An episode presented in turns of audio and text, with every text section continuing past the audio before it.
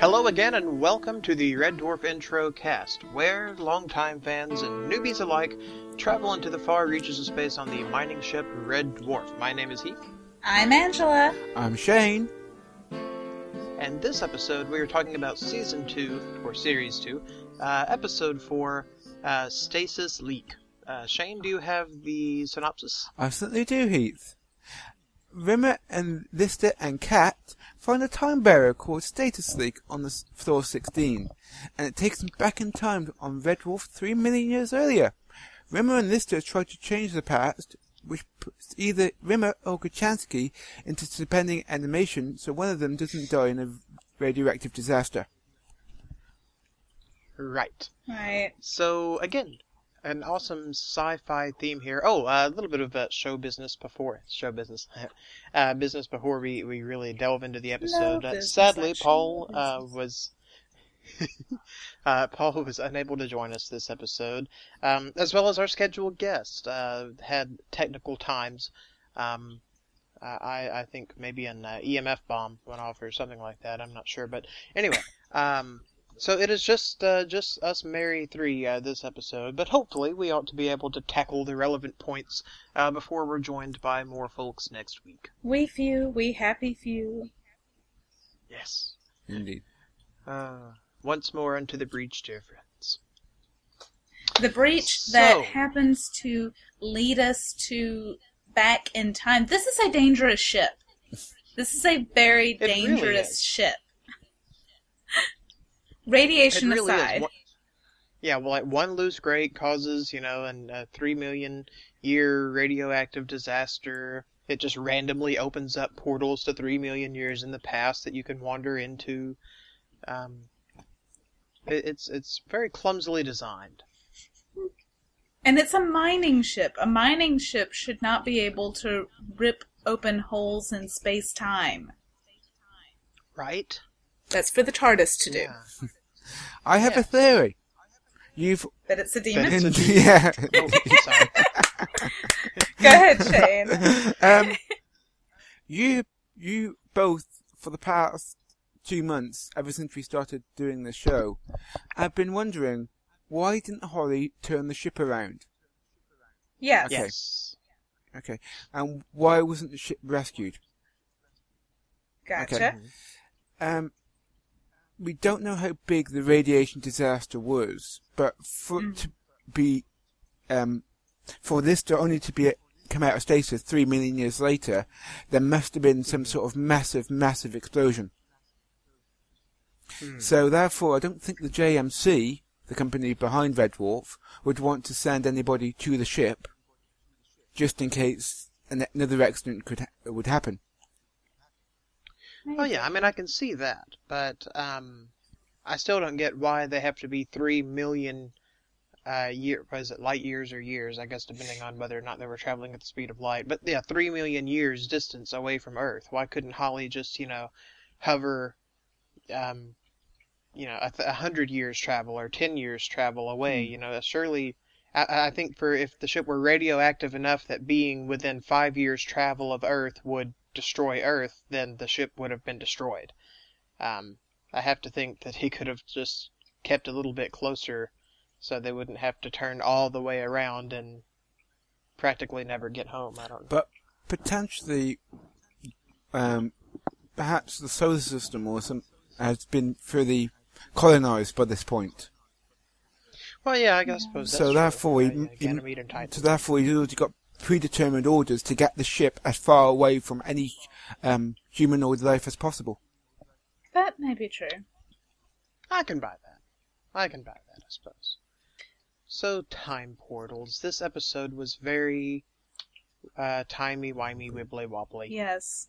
Um, uh, again, shades of future echoes here. Oh, and I have some very future echo specific feedback to give on that too. But uh, first thing I noticed is that apparently flashbacks are now in black and white. Yep. That was not the case in the first season. So we're we're getting some nice visual cues there. Do you do you get sort of the impression that um even like a still alive Rimmer and Lister like their relationship before the crash has even changed in portrayal now, or is it just that we look at them different? I don't. It's interesting. I don't know. Lister seemed a lot nicer to Rimmer if Rimmer was not nicer to Lister this time around. Hmm. I don't know. We we saw only really a limited interaction between the two in in the first series. Um, Mhm. as far as the three million years ago, rea- uh, interaction. Um, in this case, I mean, yeah, Lister has just pulled a horrible, horrible prank, but I don't know. Maybe he's just being extra nice because he does feel slightly bad about it. It wasn't even his fault. He just stole some illicit mushrooms. he nicked him. oh, and so uh, uh, we we get the mushroom incident, which is just hilarious. Um, hmm And okay, Rimmer blames gazpacho soup for not Right. getting promotions. Gazpacho soup. When, you know, he When- physically attacked the captain yes. and called him various things. Hmm. Yeah. Sure, it was the soup. Bl- Always blame the soup. Yep. And while you know, granted, uh, R- Rimmer is a bit big, a bit of a smeghead. I'm I'm sort of more in line with him on the situation than I am with Lister. I mean, poisoning somebody with a psychedelic substance He didn't is a criminal to. offense. He didn't mean to. It's it's yeah, but he didn't know that, and it, he told the captain he did it because he thought it would be a bit of a laugh. So, and the captain's response is, "I'm going to dock you two weeks' pay." Or, or two weeks, uh, two weeks painting duty. I mean, that is Yeah. sort of a go directly to jail, do not pass go, do not collect two hundred sort of situation to me. Well, we don't know what the Um, laws are like in the future. Well, apparently having a kitty cat gets you put into uh, cryostasis, but poisoning people with psychedelic mushrooms gets you uh, painting duty. So I don't know. I don't know. Maybe it was the captain's stash. Uh, he's hiding it with the cook. Well, no, wait, didn't he say who uh, whose stash it was? Yeah, the cook. Do you recall there, I, Shane? I don't. Oh, okay. Sorry. Oh, okay. Yeah, okay. He stole it from the cook. Yeah. Okay. So I mean, if he legitimately did not know, he cooked a really, really nice breakfast for for Rimmer. Yep. So, so that's what I was saying. Like he didn't know, and that was really nice. And it wasn't a nasty fried egg sandwich either. I don't know. I don't know if he knew or not. I, I sort of have my doubts about that situation. But anyway. So yeah, uh, past living Rimmer gets a visit from future holographic Rimmer, uh, and trying to save his own life. Which wouldn't that create a time paradox anyway? It it If would. if, if living liv- if uh, living Rimmer had listened to future dead Rimmer and not died, then he would not have ever been future dead Rimmer. So he couldn't have gone back to tell him to tell past living Rimmer uh, not to die. So the entire universe would implode. Yeah, but I think it's saying that it all it always happened. It was just uh, circumstances prevented there being time paradoxes. Yeah, but I mean Rimmer's Rimmer's motivation in doing so. Well, yeah, Like if- but I don't know. I think what we're do- dealing with here is, is what they commonly refer to in the trade as the, the grandfather paradox. mm, Yeah. Um. Or let's see. What what do I know it best from? Oh, uh, the watch. Uh, somewhere in time. Where did the watch come from? Um, which is a sad, yeah, sad you're movie. talking- Everyone. So the grandfather paradox. You mean like in Futurama? No, it's a, it's a, a proper scientific theory, actually. Oh, Oh, I mean, I think it was actually referenced in Futurama though, in that uh, Fry became his own grandfather. But yeah, But explain to us the grandfather father theory, yes. because Let's I'm talk about the grandfather. way behind. The grandfather paradox is the p- Mhm. proposed paradox of time travel first described in its exact form by the science fiction writer Reni Bavarov in his 1943 book *The Voyageurs Imprudent, Future Times 3. The paradox is described as following. The time, travel went, time traveler went back in time to the time when his slash her grandfather had not married yet. At that mm-hmm. time, the time traveler kills his slash her fa- grandfather, and therefore the traveler time traveler is never born, and he's when he's meant to be. yeah. Yeah, and, and that's what they were referencing in Futurama. The grandfather, And, you know, the Back to the grandfather Future as paradox well. has been used to argue that backwards time travel must be impossible. However, a number of hypotheses have postulated to avoid the paradox, such as the idea that the past is unchangeable, so the, grandfa- so the grandfather must have already survived the attempted killing, as stated earlier, or the time traveler cr- creates or joins an alternate timeline. Right. So we get into string theory. Mm. yep. Or even And also, if you want to avoid that, don't kill your own grandfather when you go back in time. or even Back to the Future Part 2. Yes, try to avoid that at all costs. But I mean, if you mix that theory with chaos theory, then you know you go back in past in the past and step on a butterfly, and you know you you end up inspiring a, a chain of events that will lead to just a terrible, terrible movie by Ashton Kutcher. Well, don't step on any butterflies. What have butterflies done to you? Um. So let's see. Oh yeah, uh, time paradoxes aside, though. But Um. okay, so they Yes. walk into the stasis leak. They have no idea. That could be radiation. That could have been like anything. They just find a big glowy thing and say, "I know. I have an idea. Let's send the only living person in there first, and just walk in there." Sure, it turns Yeah, out I fine, begin but they couldn't have known that.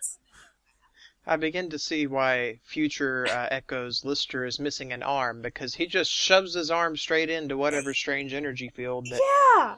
he sees. Which it's yeah, it's worth noting that when we see five years in the future Lister, he still has both arms. Yeah. So Well, we know We'll- that we'll have- he also has both arms when he has kids. true, true. So we're gonna have to watch that for the the timeline. Of Yeah. All. We're not going to talk about the scene on the left. Oh, the scene in the lift. That was cuteness. Oh yes. But again, Treating the lift like a bad uh, in-flight situation. yeah.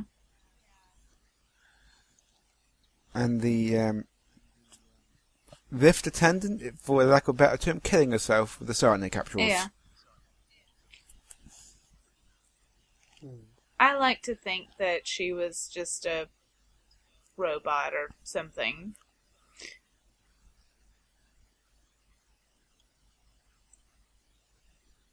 Maybe. it's funny either way, though. Maybe it's just a fake cyanide capsule. I don't know. That that gag was just I felt like it didn't fit in with the rest of the episode. Yeah. M- Maybe I was just like, "Oh, it's airplane humor." Oh, before that though, yeah. Um, finally, I might have picked up where I am in my notes here. So, yeah. Uh, so I have time warp. Um, that Lister was reading the diary, the mushrooms. Okay. Then I saw an apparent contradiction in cat mythology Okay. Okay. because the cats have an ancient wise cat saying that he felt applied, which is what you talking about, dog breath. Uh, one, I think that must be a Diff'rent Strokes reference. Two, uh, cats were not supposed to know what dogs were. When he saw the picture of uh, Lister's dad, the dog, um, he he you know says, "Ah, I just feel you know uh, rage toward this thing, and I don't know why. You know, he had this instinctual uh, antipathy toward dogs, but he had no name for the dogs, didn't know what they were, and in fact, Lister told him that the average size of a dog was 18 feet, and he believed him. And yet, we have ancient cat knowledge and phra- phrases dealing with dog breath. Well, maybe like it's one of those words that's uh, lost meaning. It's just a derogatory term now. Mm. Like the word dog is they don't think of the animal because they don't have a concept. They just know that dog equals bad. Maybe. Maybe. Shane, any theories there? Um, I'm going to put it down to SOD.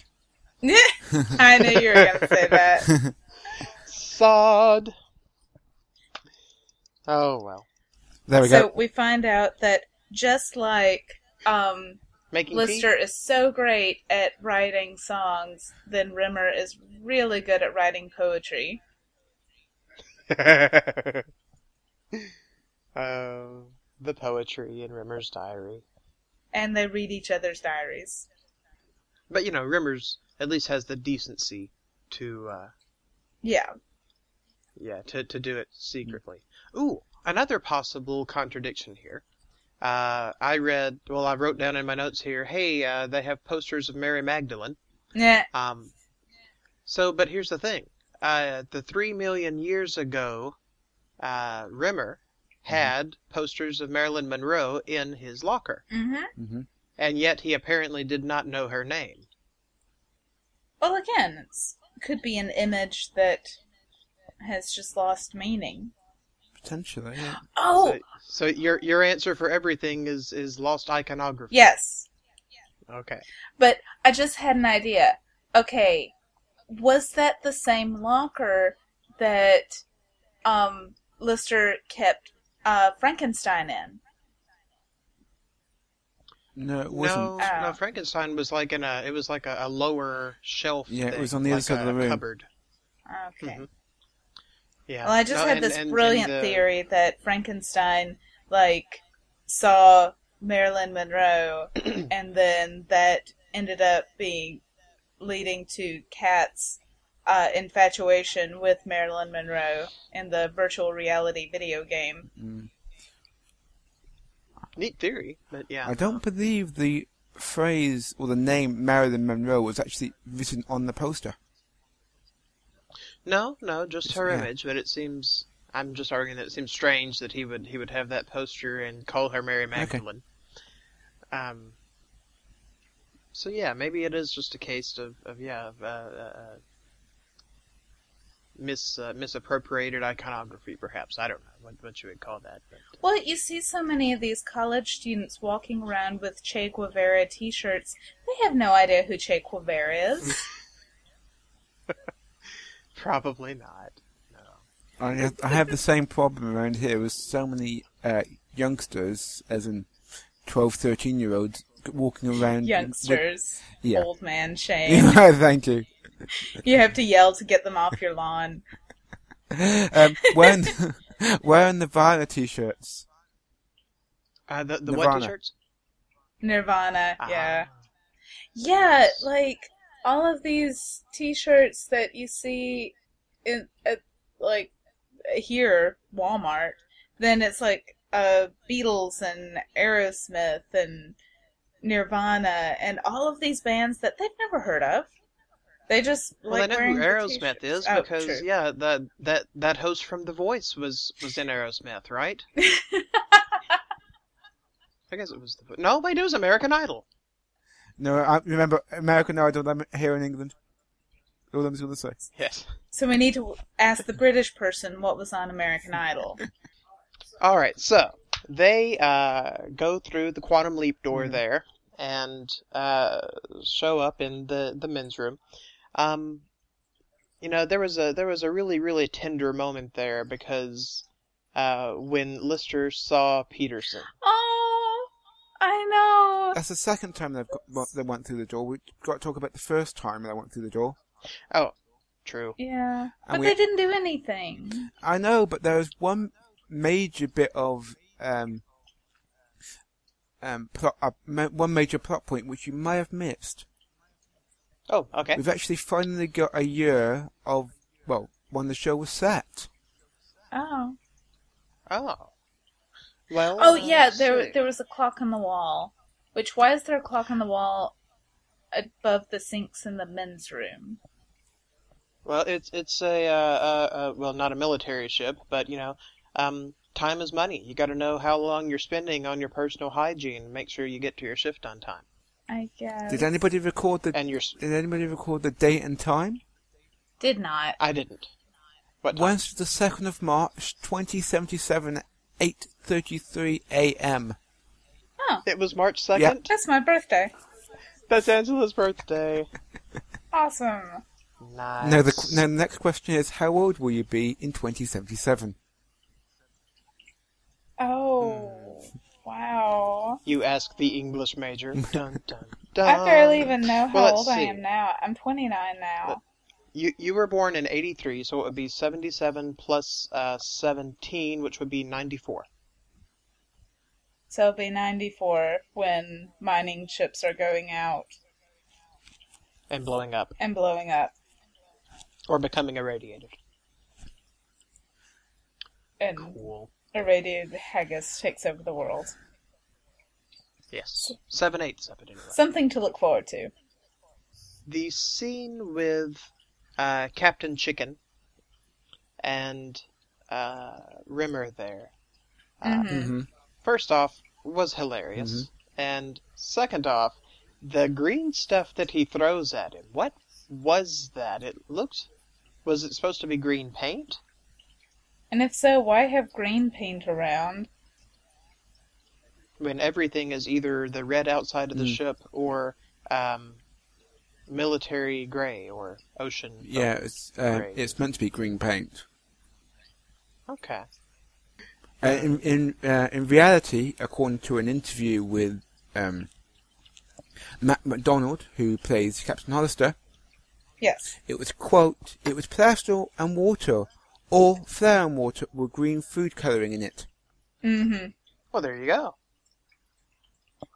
Well, I was going to say it actually looked a lot like the slime on the Nickelodeon shows that I watched when I was a wee lad. Uh, you can't do that on television.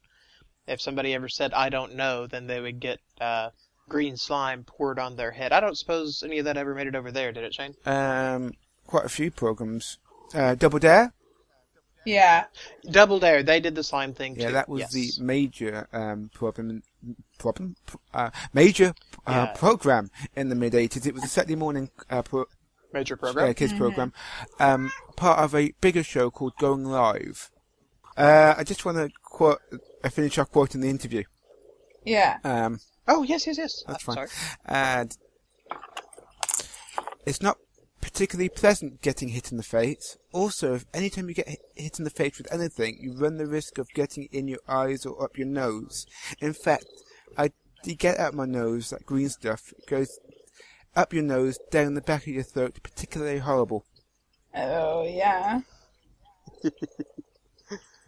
Elfie is enjoying this. I, uh, I'm episode. sorry. The the cat has not been happy lately, so I was letting her snuggle. Oh, It's okay. Her purring is rather pleasant. Is there a picture on, on uh, of her on Facebook?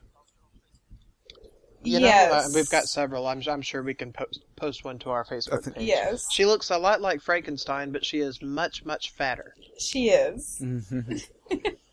I know we've got some older pictures of her on Facebook. Oh, She's yeah, she's a 25 pounder. She's she is not a small kitty. so, uh, they go to the past. Uh, Rimmer attempts to save himself, as we know. Lister, meanwhile, is trying to. Uh, oh wait, Angela, you you had a scene you wanted to mention. Didn't you? Yeah, yeah, the scene where they were making their plans, and Rimmer gets all put Cunning out plan. because he thinks that Lister is just gonna leave him. Yes. Oh, I'm so yeah. I'm so glad you pointed that out. Yeah, because because he does say that he doesn't like uh he doesn't like Lister, but We can tell he's lying. Like, straight out lying there. Yeah. And again, we get to those abandonment issues that he has. Yeah. And we're not going to say too much about that because I have a quote. Okay, Okay. cool. But yeah, he uh, that's his fear is is being left alone. Which is why instead of helping uh, Lister out with Kochanski, he just tries to save himself. Like he doesn't need anyone else. Yeah. And then, and then, okay, going back Yeah. to the the future hotel uh, where he's trying to track down Kochanski Just- so he can get married Just to her. uh, before we do, I just want to talk about this that second shower scene. Ooh, okay. Um, I, it was yeah, you it got, was a naked guy. yeah. uh, it was originally filmed with a man sent from the extras a- extras agency who were too shy to be naked in front of the film crew. Aw. Ah, The surviving footage from this first attempt shows him wearing a modesty, modesty stocking, a f- pair of flesh-coloured tights. Uh, the scene had to be reshot, and this time including a man who was quite happy for his buttocks to be, appear on television. well, there you go.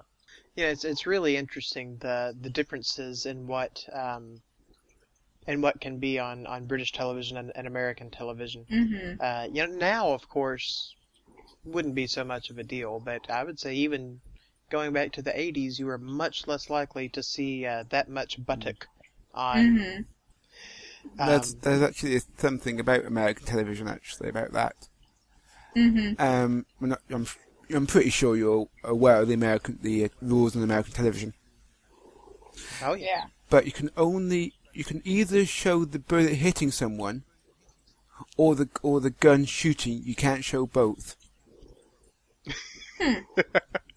That's Okay, that particular one I've never actually noticed. That reminds me of that. Um, in old movies, you have to keep one foot on the floor in the Hays Code. Yeah. Like if you're Yeah. kissing, and especially if you're near or slightly on a bed, there has to be one of the four feet on the floor, just to show Yes. that there's no shenanigans going on yet. Amazing. Another fun one to watch for is in uh, television commercials. Uh, you can't show anyone actually drinking beer. Mm-hmm. So they will be partying and to- lots of toasting, more toasting than I, I would assume ever really happens uh, in real life. Uh, but yeah, toasting and and, and lots of uh, holding the bottles and you know random attractive women throwing themselves at men because women really really love drunk guys oh, uh, and apparently and uh, and rubbing the bottle on the side of your face. Yeah, well, there's there's a whole new uh, subset of uh, of imagery there that we could go into. But yeah, no drinking the beer. No. And it's so and it's handled so well and and so subtly that you really don't realize what you haven't seen Mm-hmm. uh, until somebody points it out. Oh, I just love missing Amer- missing out on American adverts when I watched American football. Yeah. Uh, now, can y'all watch like the the Super Bowl ads? Uh, on well, I suppose you can see them online. Yeah, n- Yeah. Uh, no. Um, two stations that um, show American football over here. That's the BBC and Channel Four. When the America cut to a break, e- either Channel Four cuts to their own ad break, or the BBC not being able to show ads. Yeah. Uh, They cut to the pundit, pundits in the studio. Wow. So we miss. Well, no, what about the halftime show? Did, did they show then the complete halftime show? Okay, good. Good. Yeah, I mean, they'll show part of the halftime show and then they'll, no, let's go to the locker room where a bunch of sweaty, naked people are grumbling a lot and screaming. Mm. No, we we watched the entire halftime show. We can watch the entire mm. halftime show Good. over here. See, we were both in band, so it always. Yeah, so the halftime show and the ads are, are rather more important to me than the football. Hmm. just me. Um, and, and it's not that I, I'm just not into sports. I love that people are. I love that people have their passions. We were we were out to eat the other like a several I guess a couple of months back now, and uh, our our server was like, uh, we said, "Eh, "How y'all doing?" It was like, "Oh, good. How are you today?" He was like, "I- "36 days until kickoff, man. I'm doing great." I'm like, you know, I couldn't care less, but good for you, man. You you found what makes you happy. That's cool. Um, Of course, we would have said 36 days to Dragon Con. there you go. yeah, dragon. Oh, yeah. God, people are so weird with their fandom. I'm gonna dress up as a Jedi and wander around the street. Uh, Oh, yeah. Petersen. yeah, Petersen. Petersen. Yes, so happy to see Petersen, who was pulling the old Olaf routine to pick up some ladies. Yeah. And that actor Arthur was Weasley. on a recent episode of Doctor Who. He And was he's very good in it. Mark Williams is his name. Yep. Yes. Yes. Yep. Although I always just call him Arthur Weasley. Can't we really shouldn't, but because I'm, yeah, he's obviously done a lot. He seems like uh, from just look, glancing at his IMDb, it's like he's not really known for a lot of big starring roles, but he has small roles in everything. Including a couple of times where he's put on monster outfits in Power Rangers episodes. Yes. Yeah. Let that sink in. Arthur Weasley was a monster fighting the Megazord or the Samurai Zord or whatever Zord was in a Power Rangers episode. Why? But yeah, that bit between him and Lister was hilarious. Right. So then, in the scene uh, where they go to the hotel, uh, Cat and Lister are looking for. Uh, uh, oh my goodness! I almost said Yvonne McGruder. Looking for uh, Kochanski. Um, yep, that hotel I, Yeah. was Okay. called the Midland Hotel um, in Manchester. It's the same place where the crew stayed during the filming. oh, neat. Cool. So they just walked downstairs. One thing I noticed was the uh, the robotic uh, bellhops or robotic butlers.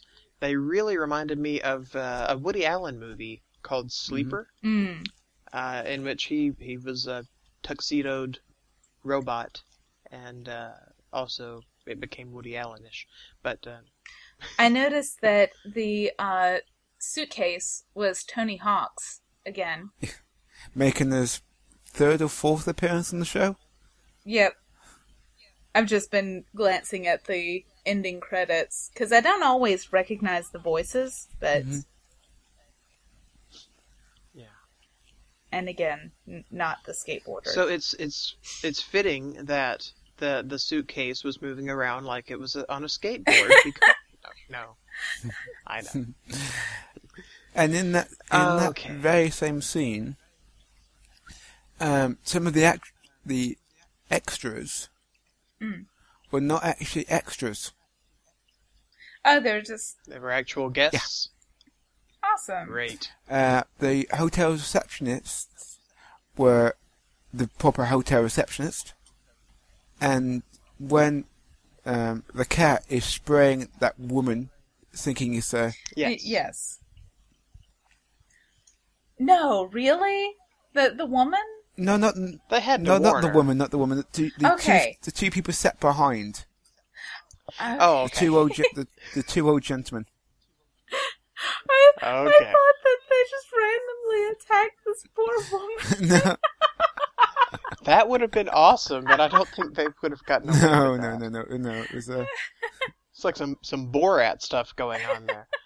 um, no, um, yeah, that was a, a neat. It, so that was kind of like uh, kind of like Star Trek Four then, uh, when Chekhov and Uhura were accosting various people on the street, asking where the nuclear vessels were. yes. Um, some of those that were spliced in were actual just people on the street that uh, that they were going up to in costume and character and asking this. yep.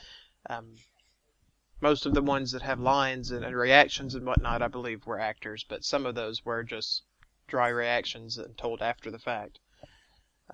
Yeah, because I believe one So of one of them actually was um, a quote unquote extra who actually spoke in the film, and they had to chase after her. Mm-hmm. Yeah.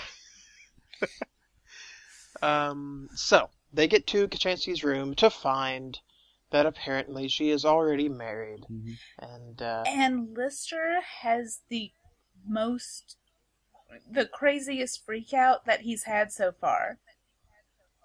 right, like, we've yeah, I mean, we, often- we get We've often criticized him for not reacting how people should and not freaking out and but here he becomes downright unpleasant.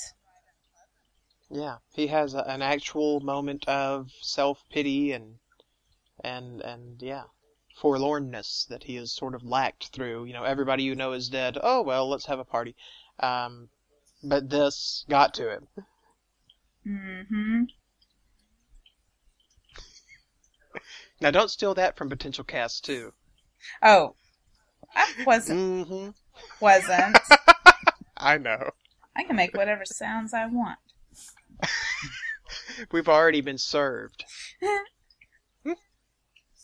so, uh, Holly, though, comforts uh, Lister and puts things into perspective via Xanadu. I won't steal a quote there. Yes. Um, and then we find out what's going on, that uh, five years in the future, Lister has, in fact, married Kochanski, and so she's hanging out there with Lister and Lister. And, uh, yeah, Well, apparently knows everything that's going on. And I like that because before it had been this sort of pathetic pining over this woman who, for all we know, didn't even care. But we see that she's actually really cool and nice and, you know, does not have a freak out over there being two versions of her husband or newly married husband just right there. Yeah, I assume he must have told her that he was about to come in right before he came in. Must have. And But- future Lister has a beard. And future Lister is still a hologram. No, that's No, future Rimmer. That's, yeah. I'm sorry. Uh, you, yeah, you said. I'm sorry. You said. Yeah, I heard one and said the It's other. okay. Yeah, uh, future future Rimmer is still a hologram. And has a mustache. Uh, at least, at least five years in the future. Yeah, and has a mustache. Yes. So maybe he's from an alternate dimension in which Red Dwarf was evil, fighting the. No, wait. Hang on. Beard equals evil dimension. Yes. So this really gets uh, timey wimey wibbly wobbly, and wibbly wobbly timey wimey. Um, trying to figure out exactly the timeline of this because Angela and I we, we finally we try not to talk too much about the episodes so we'll have stuff to talk about on the show, but we had to try and figure this one out because okay so we have three million years ago Lister and Rimmer, uh, then we have our current show timeline uh, Lister and Hollow Rimmer and Cat, and then we have five years in the future, uh, Hollow Rimmer, Hollow Dapper bearded Rimmer. Lister. Yes, yes. Uh, bearded uh, Rimmer and uh, bearded Lister. See, I was on a roll. Mm. You you threw me off. There.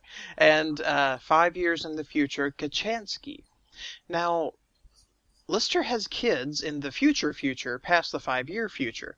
Yes. At what point does Kochanski r- rejoin them on the ship? How do Rimmer, uh, Lister, uh, well, I guess Rimmer would be fine, but how do Lister and Kochanski get to the ship five years in the future? Especially since they've established that there's um, only one other uh, pod.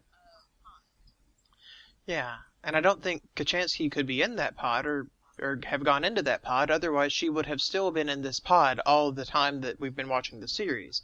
So she has to go through a time loop at some point to rejoin her husband on the ship, but he was already on the ship. So we have sort of a conundrum here that I, I'm not seeing just yet. And I know Shane, you probably can't say anything. So I'm really hoping Anyway. it's going to cohere and it's not just we're making this up as we go along and it's never going to cohere or make sense. You know?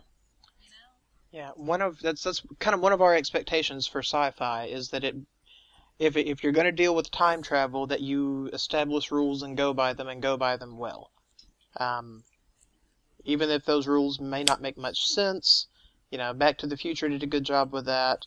Uh, Futurama Did a is probably job. the greatest uh, long-running example of timeline time travel continuity.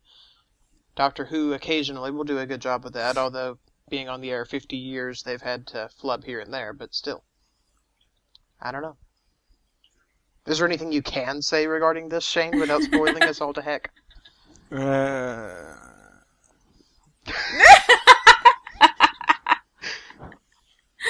That's a great sound. um, I'm gonna I'm gonna lift that and make it my ringtone. um, there is so Like much I want shame. to say, but I am absolutely. I can't. okay, okay, that's cool. Just seeing. However, Anyway, just, just just wanted it on record that we've established the conundrum here, and that we we expect to see it resolved at some point, and we will be rather peeved with the show if it is not resolved in a cohesive, cl- uh, uh, clever way. And I want to know who is eating that chicken. Who is eating the chicken? I don't know. Oh, a- actually, no. That that uh, is another point as well. Is there a cat five years in the future as well, or did something happen in the timeline? Um, you know, Lister like doesn't, or five years in the future, Lister doesn't like greet Cat like an old lost friend or something, and yet we really don't know what's going on with Cat with mustachioed Rimmer and bearded Lister. So, hmm, we'll have to see. Dapper Rimmer. Yeah. I liked Dapper Rimmer. And so Rimmer, who thinks he's still being influenced by hallucinogenic fungus, hmm has met all of the Rimmers and Listers And Cat. and Cat, but apparently doesn't remember any of it. That's true. That's true. You would think at some point eh, in in the the time period that we've been running, he would start to realize, oh wait a minute, I am a hologram. I am dead. It is three million years in the future. I am stuck with Lister, and there's this cat. So yeah, apparently in his beleaguered, fevered state, he has just suppressed all of this up until this point. And here's where it gets really complicated. Yes. things get a little bit confusing. Yeah. I loved so, it though. Neat episode. Yeah. And I really I didn't have that many comments, which is kind of disappointing for such a convoluted sci-fi-ish episode. But, um, yeah, I, I was left kind of without much to say on it. I just had to stop taking notes because Yeah. you know I, I was trying to watch the episode and try to figure it out. Oh well. Did anybody notice? I suppose you didn't, because they do a really, really, uh, they do a really good job on this. But Kochanski wasn't Kochanski in the in that final scene. Yeah. Oh, Oh, it's a new actress. Yeah, oh I, I did not notice. when she's got the hat in front of her face. Mm. Well, we have. Oh, okay. Well, so they change actresses from the first eh, within this episode. Um, okay. Just bring up my notes here. So the Kochanski that we saw in the room with husband Lister, that was the Yeah. same actress. Same Okay, actress who's been had, playing uh, th- her throughout, but the one that enters Yeah. the bunk room at the final scene was Hmm. unfortunately um, not her. That was actually production assistant Donna Di Stefano. I probably butchered that name. Oh. And also, she wasn't wearing a cast. So you notice that. Uh, according to one version of the story, a member of the crew sent her home at the end of the location shoot by mistake, or and another version says she wasn't available for the studio recording because she had a prior commitment. Hmm. Either way, on the night it was a production assistant Donna Stefano who who was asked to stand in for Kochanski and hid her face with the help of a very large hat. Okay.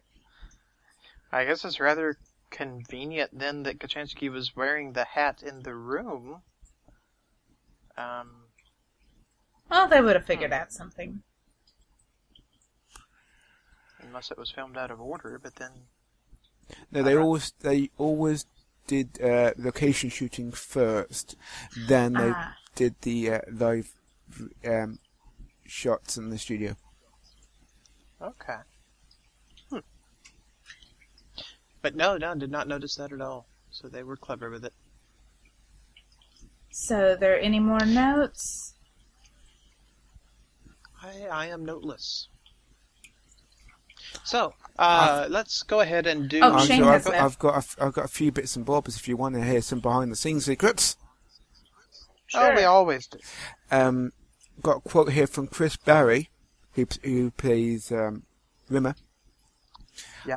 Yeah. Quote: I never got the qu- never quite got the hang of that back in the second series, nor did a few people. I don't know what it is. Maybe it's one of the one of these days. I asked her to explain that one to me.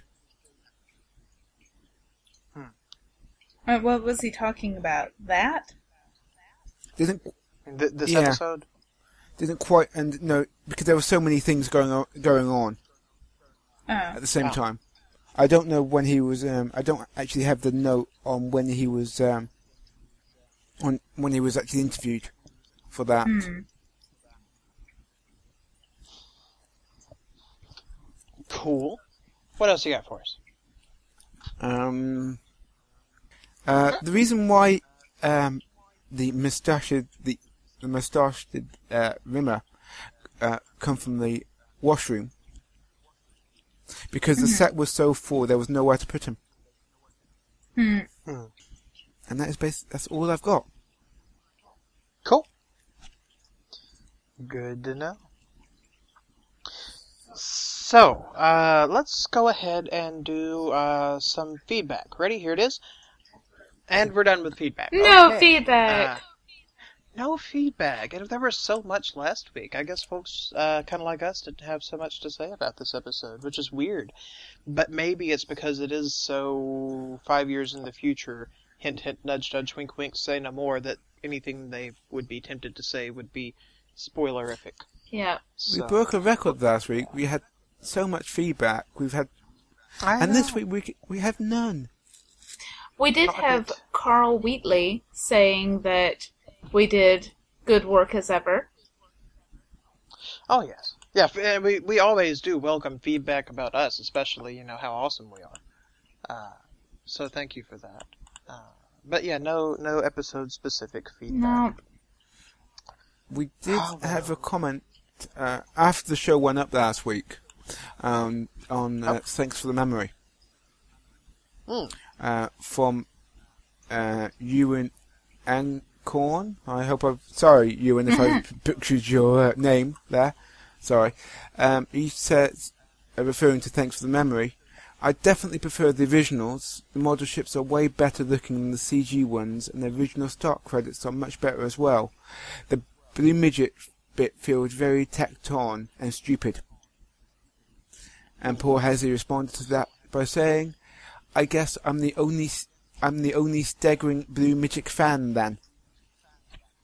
With a frowny face with two sets of eyes. Yes. What's next? So we are a very lucky podcast because we have lots of friends and we love our friends. You know, some of those friends would be the Total Wrestling Show, and that's a great podcast. I highly recommend you check it out. Uh, another one of our good friends is Nutty Nuchas. Uh, you may remember her as one of our guest hosts a couple of weeks back. And you know, she doesn't just help other people out with their podcasts. No, she has quite a little slice of the web of her own. And uh, one of those, one of the places you can check her out is her Nutty Bites podcast, where she talks about awesome things. Uh, you know, don't listen to me tell you about it. Uh, listen to what she has to say. Wake up, go to work. Work. Come home. Eat dinner. Rot your brain out. Go to bed. Lather. Rinse. Repeat. Are you tired of an old humdrum life? Tired of things that just weigh you down and depress you? Wouldn't you rather just focus on things that are awesome? Tune into Nutty Bites. Find out what's awesome. Nutty Bites. nimlas.org slash blog. All right, and so up next, we're going to go ahead and rate this episode. Uh, who wants to go first. Angela, why don't you go first? You never go first. I go first sometimes. Oh, okay, fine, fine. I'll go first. Um, let's see. Eh, This was a really good episode in the sci-fi aspect. Um, I don't know though. It got so confusing that I felt like it was. I don't know. I wasn't as excited about this episode as I've been like in the virtual reality one, um, and in the Kryten one. So, but it was still good. So, uh, eight out of ten complete disregard for personal safety by jumping into a mysterious portal. Okay. Um. Well, I, you know, I don't know what it is about this episode. I liked it. Um. It was very sci-fi, but I think maybe if I had to articulate it, it was more plot-based than character-based. It. It, it had the the cool sci-fi stuff. It had time travel, and hopefully all this will at some future date tie together into a really cool continuity. But it seems like in order to get all of that in, they sacrificed kind of the moments between the characters. There, there were fewer. There were still a couple of good ones, but not as much as we've been seeing in, in season two eps here. So I'm gonna rate it slightly lower than last time and give this one seven and a half uh, squashed uh, foxes. And um, That fox was Yeah, that is what I think. properly squashed, yes. So Shane, you have your ratings, and then uh, Invisible Paul ratings. I'll get Paul's rating it the way first. He rated it 7.5 Olivia Newton-John albums out of 10. Wow. Hey, Paul and I agreed. Wow, That's never going to happen That's- again. that's the first. And he's not even here to celebrate. Someone mark the date on the calendar. With beer Yes. milkshakes. You know, if he had been, if if he were able to record today after I rated seven and a half, he would have probably just changed it at his bite. Yeah, be like, yeah, it's a two out of twenty. Worst episode ever. Um, it's rubbish. Ah, two out of out of seventeen and a half. Anyway, I, I, I'm Oh, gonna rate. we we, we tease. I'm gonna um, rate it eight chicken suit wearing captains. Nice. I do- That's a lot of chicken suit wearing captains. it certainly is. Uh, I really like this episode actually. Um, it's one of my favourites from um, the second year. Cool. I think it, Mhm. it moves at a pace quite well. Um, I do love time time travel episodes. I mean, you know, Back to the Future is one, is one of my favourite films of all time, so I do love the aspect of it as well. So, um, let's go ahead and do some uh, potent quotables. Potent potables. I'll do pause when Well, if that's are- okay. Yes. Yeah, why not? Rimmer, look, in three million years you'll be dead. Oh, will Willow, really? Did not do a good job of explaining that. I've got a couple of quotes here if somebody else wants to go first. Okay, uh, I'll go. It's the nearest thing you can get to infallible. Infallible? Exactly. That's a good. Well, I've never been cl- this close to a woman before. It makes me want to do something, but I don't know what the, it is. Whatever it is, I want to do a lot of it. Uh, let's see. I have. Is that it then? Three years. Thanks a lot, pal. I'm off. No sort of regrets. Not so much as a lump in your throat. No, you're thinking of Kochanski. The only lump you've got's down the front of your pants. Trousers. Oh, d- was it trousers? It was trousers. It was trousers. Wow, amazing. The the mind. I hear trousers and automatically translate pants and type it thusly. What is it? what is it? What is it? Oh, a magic uh. door. Why didn't you say so?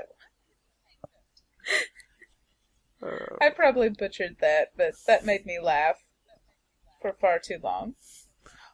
I love that little lemming. I built him a little wall that he could hit, hurl himself off of. Which that is actually an urban legend. Lemmings don't kill themselves. Yeah. But in front of that quote, yeah, he, he says again, everyone always leaves me in the end. Girls, parents. Um, yeah, he, he's got issues, man. Uh, let's see, what's another quote that I had? Um, I don't want to get anyone into a flap here, but I'm the Rimmer who's from the double double future. I'm the Rimmer with the Lister who married Kochanski. Now, from this point on, things get a little confusing. Bumblebee agrees. Oh, that was my phone going off. I know. No one we know. It's a wrong number, obviously. Ah. Any, anyone else got any more quotes? Where's Alphabet Head? Shane? No, I'm out, actually. Okay, well, I had one more then. Um, the aforementioned Rimmer, to wit, me, then attended an inspection parade. He was totally naked, except for a pair of mock leather driving gloves and some blue swimming goggles. Under the influence of this psychedelic breakfast, he went on to attack two senior officers, believing them to be giraffes who were armed and dangerous. Uh, that's that's all I had. Well, that and uh, it's better to have loved and to have lost than to listen to an album by Olivia Newton-John. Yes.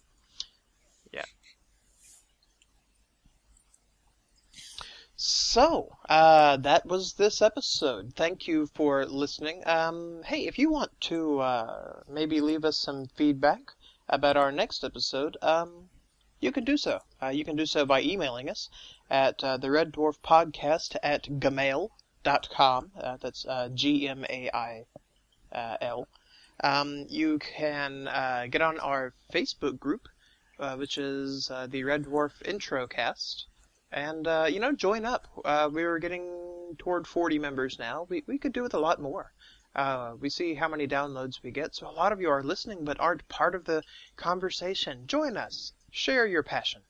Um, speaking of sharing uh, if you wanted to hop over at itunes and maybe give us a rating and uh, maybe give us a review and say how awesome we are and maybe that uh, rating could be five stars even to get more people involved that could be awesome. And uh, finally, the, the last way that you can uh, contact us is uh, with twittering. And you can send us a Twitter at. Twitter.com slash Red Dwarf Intro. Yes. Um, the only other way I can think of to contact us would be to open up a time portal from the future and step into our bathroom uh, mid shower, but I really Please just don't would not do recommend that. that. Please. So maybe stick with the Twitter and the email and the Facebook and the iTunes. Yes. So, uh, what is our homework for next week, Shane? Our homework for next week is uh, the episode entitled Queeg. Queeg. Q U E E G. It is uh, Q U E E G. You're in, you're de- you're right on that one. Yep. That sounds like a term for an awful bodily function. Possibly. um. Well, let's see. We got have to guess. We have to guess what Queeg is about. So it could be a name. Um, maybe they finally meet an alien, and and its name is Queeg. Maybe they land on the planet Queeg and get kidnapped and attacked by the Queegians. Or maybe Um, there's like a con man who is pretending to be an alien, but he's not really. Oh. Yes, and he sells them uh, seemingly harmless creatures known as Queegs, and then they multiply and take over the ship. And then the cat Um, eventually eats them all. Yes. Thank goodness for Cat the Destroyer. For exterminating the awful Queeg scourge. And then he what gets else? What else? he gets a stomach ache, and they call it the he has the queeg. Yes. Um, sounds a little bit like Queequeg, so maybe we're getting a Moby Dick reference in here. Maybe they're going to come up against a um, noble, savage hunter and uh, you know e- exploit uh, other cultures for entertainment value. Um, I don't As you do. uh, as yeah, as as you do. Yeah, they're they're going to be hunting the space whale, and then the doctor is going to be like, "No, you're not going to destroy this space whale," and yeah, it's going to be awesome. Because I'm the doctor. Mm. I I think we have I don't know. no We- idea. We've we've thrown out we've thrown out a lot of guesses, and they're all wrong. I'm sure. So we will find out next week as they hunt the space whale whether the space whale's name is Queeg or whether that's where he's from. Uh, so join us then. And uh, until next week, uh, live long and prosper, and uh, may your first child be a masculine child. or not. Say say goodbye, everybody. Goodbye, Bye bye, everybody. everybody.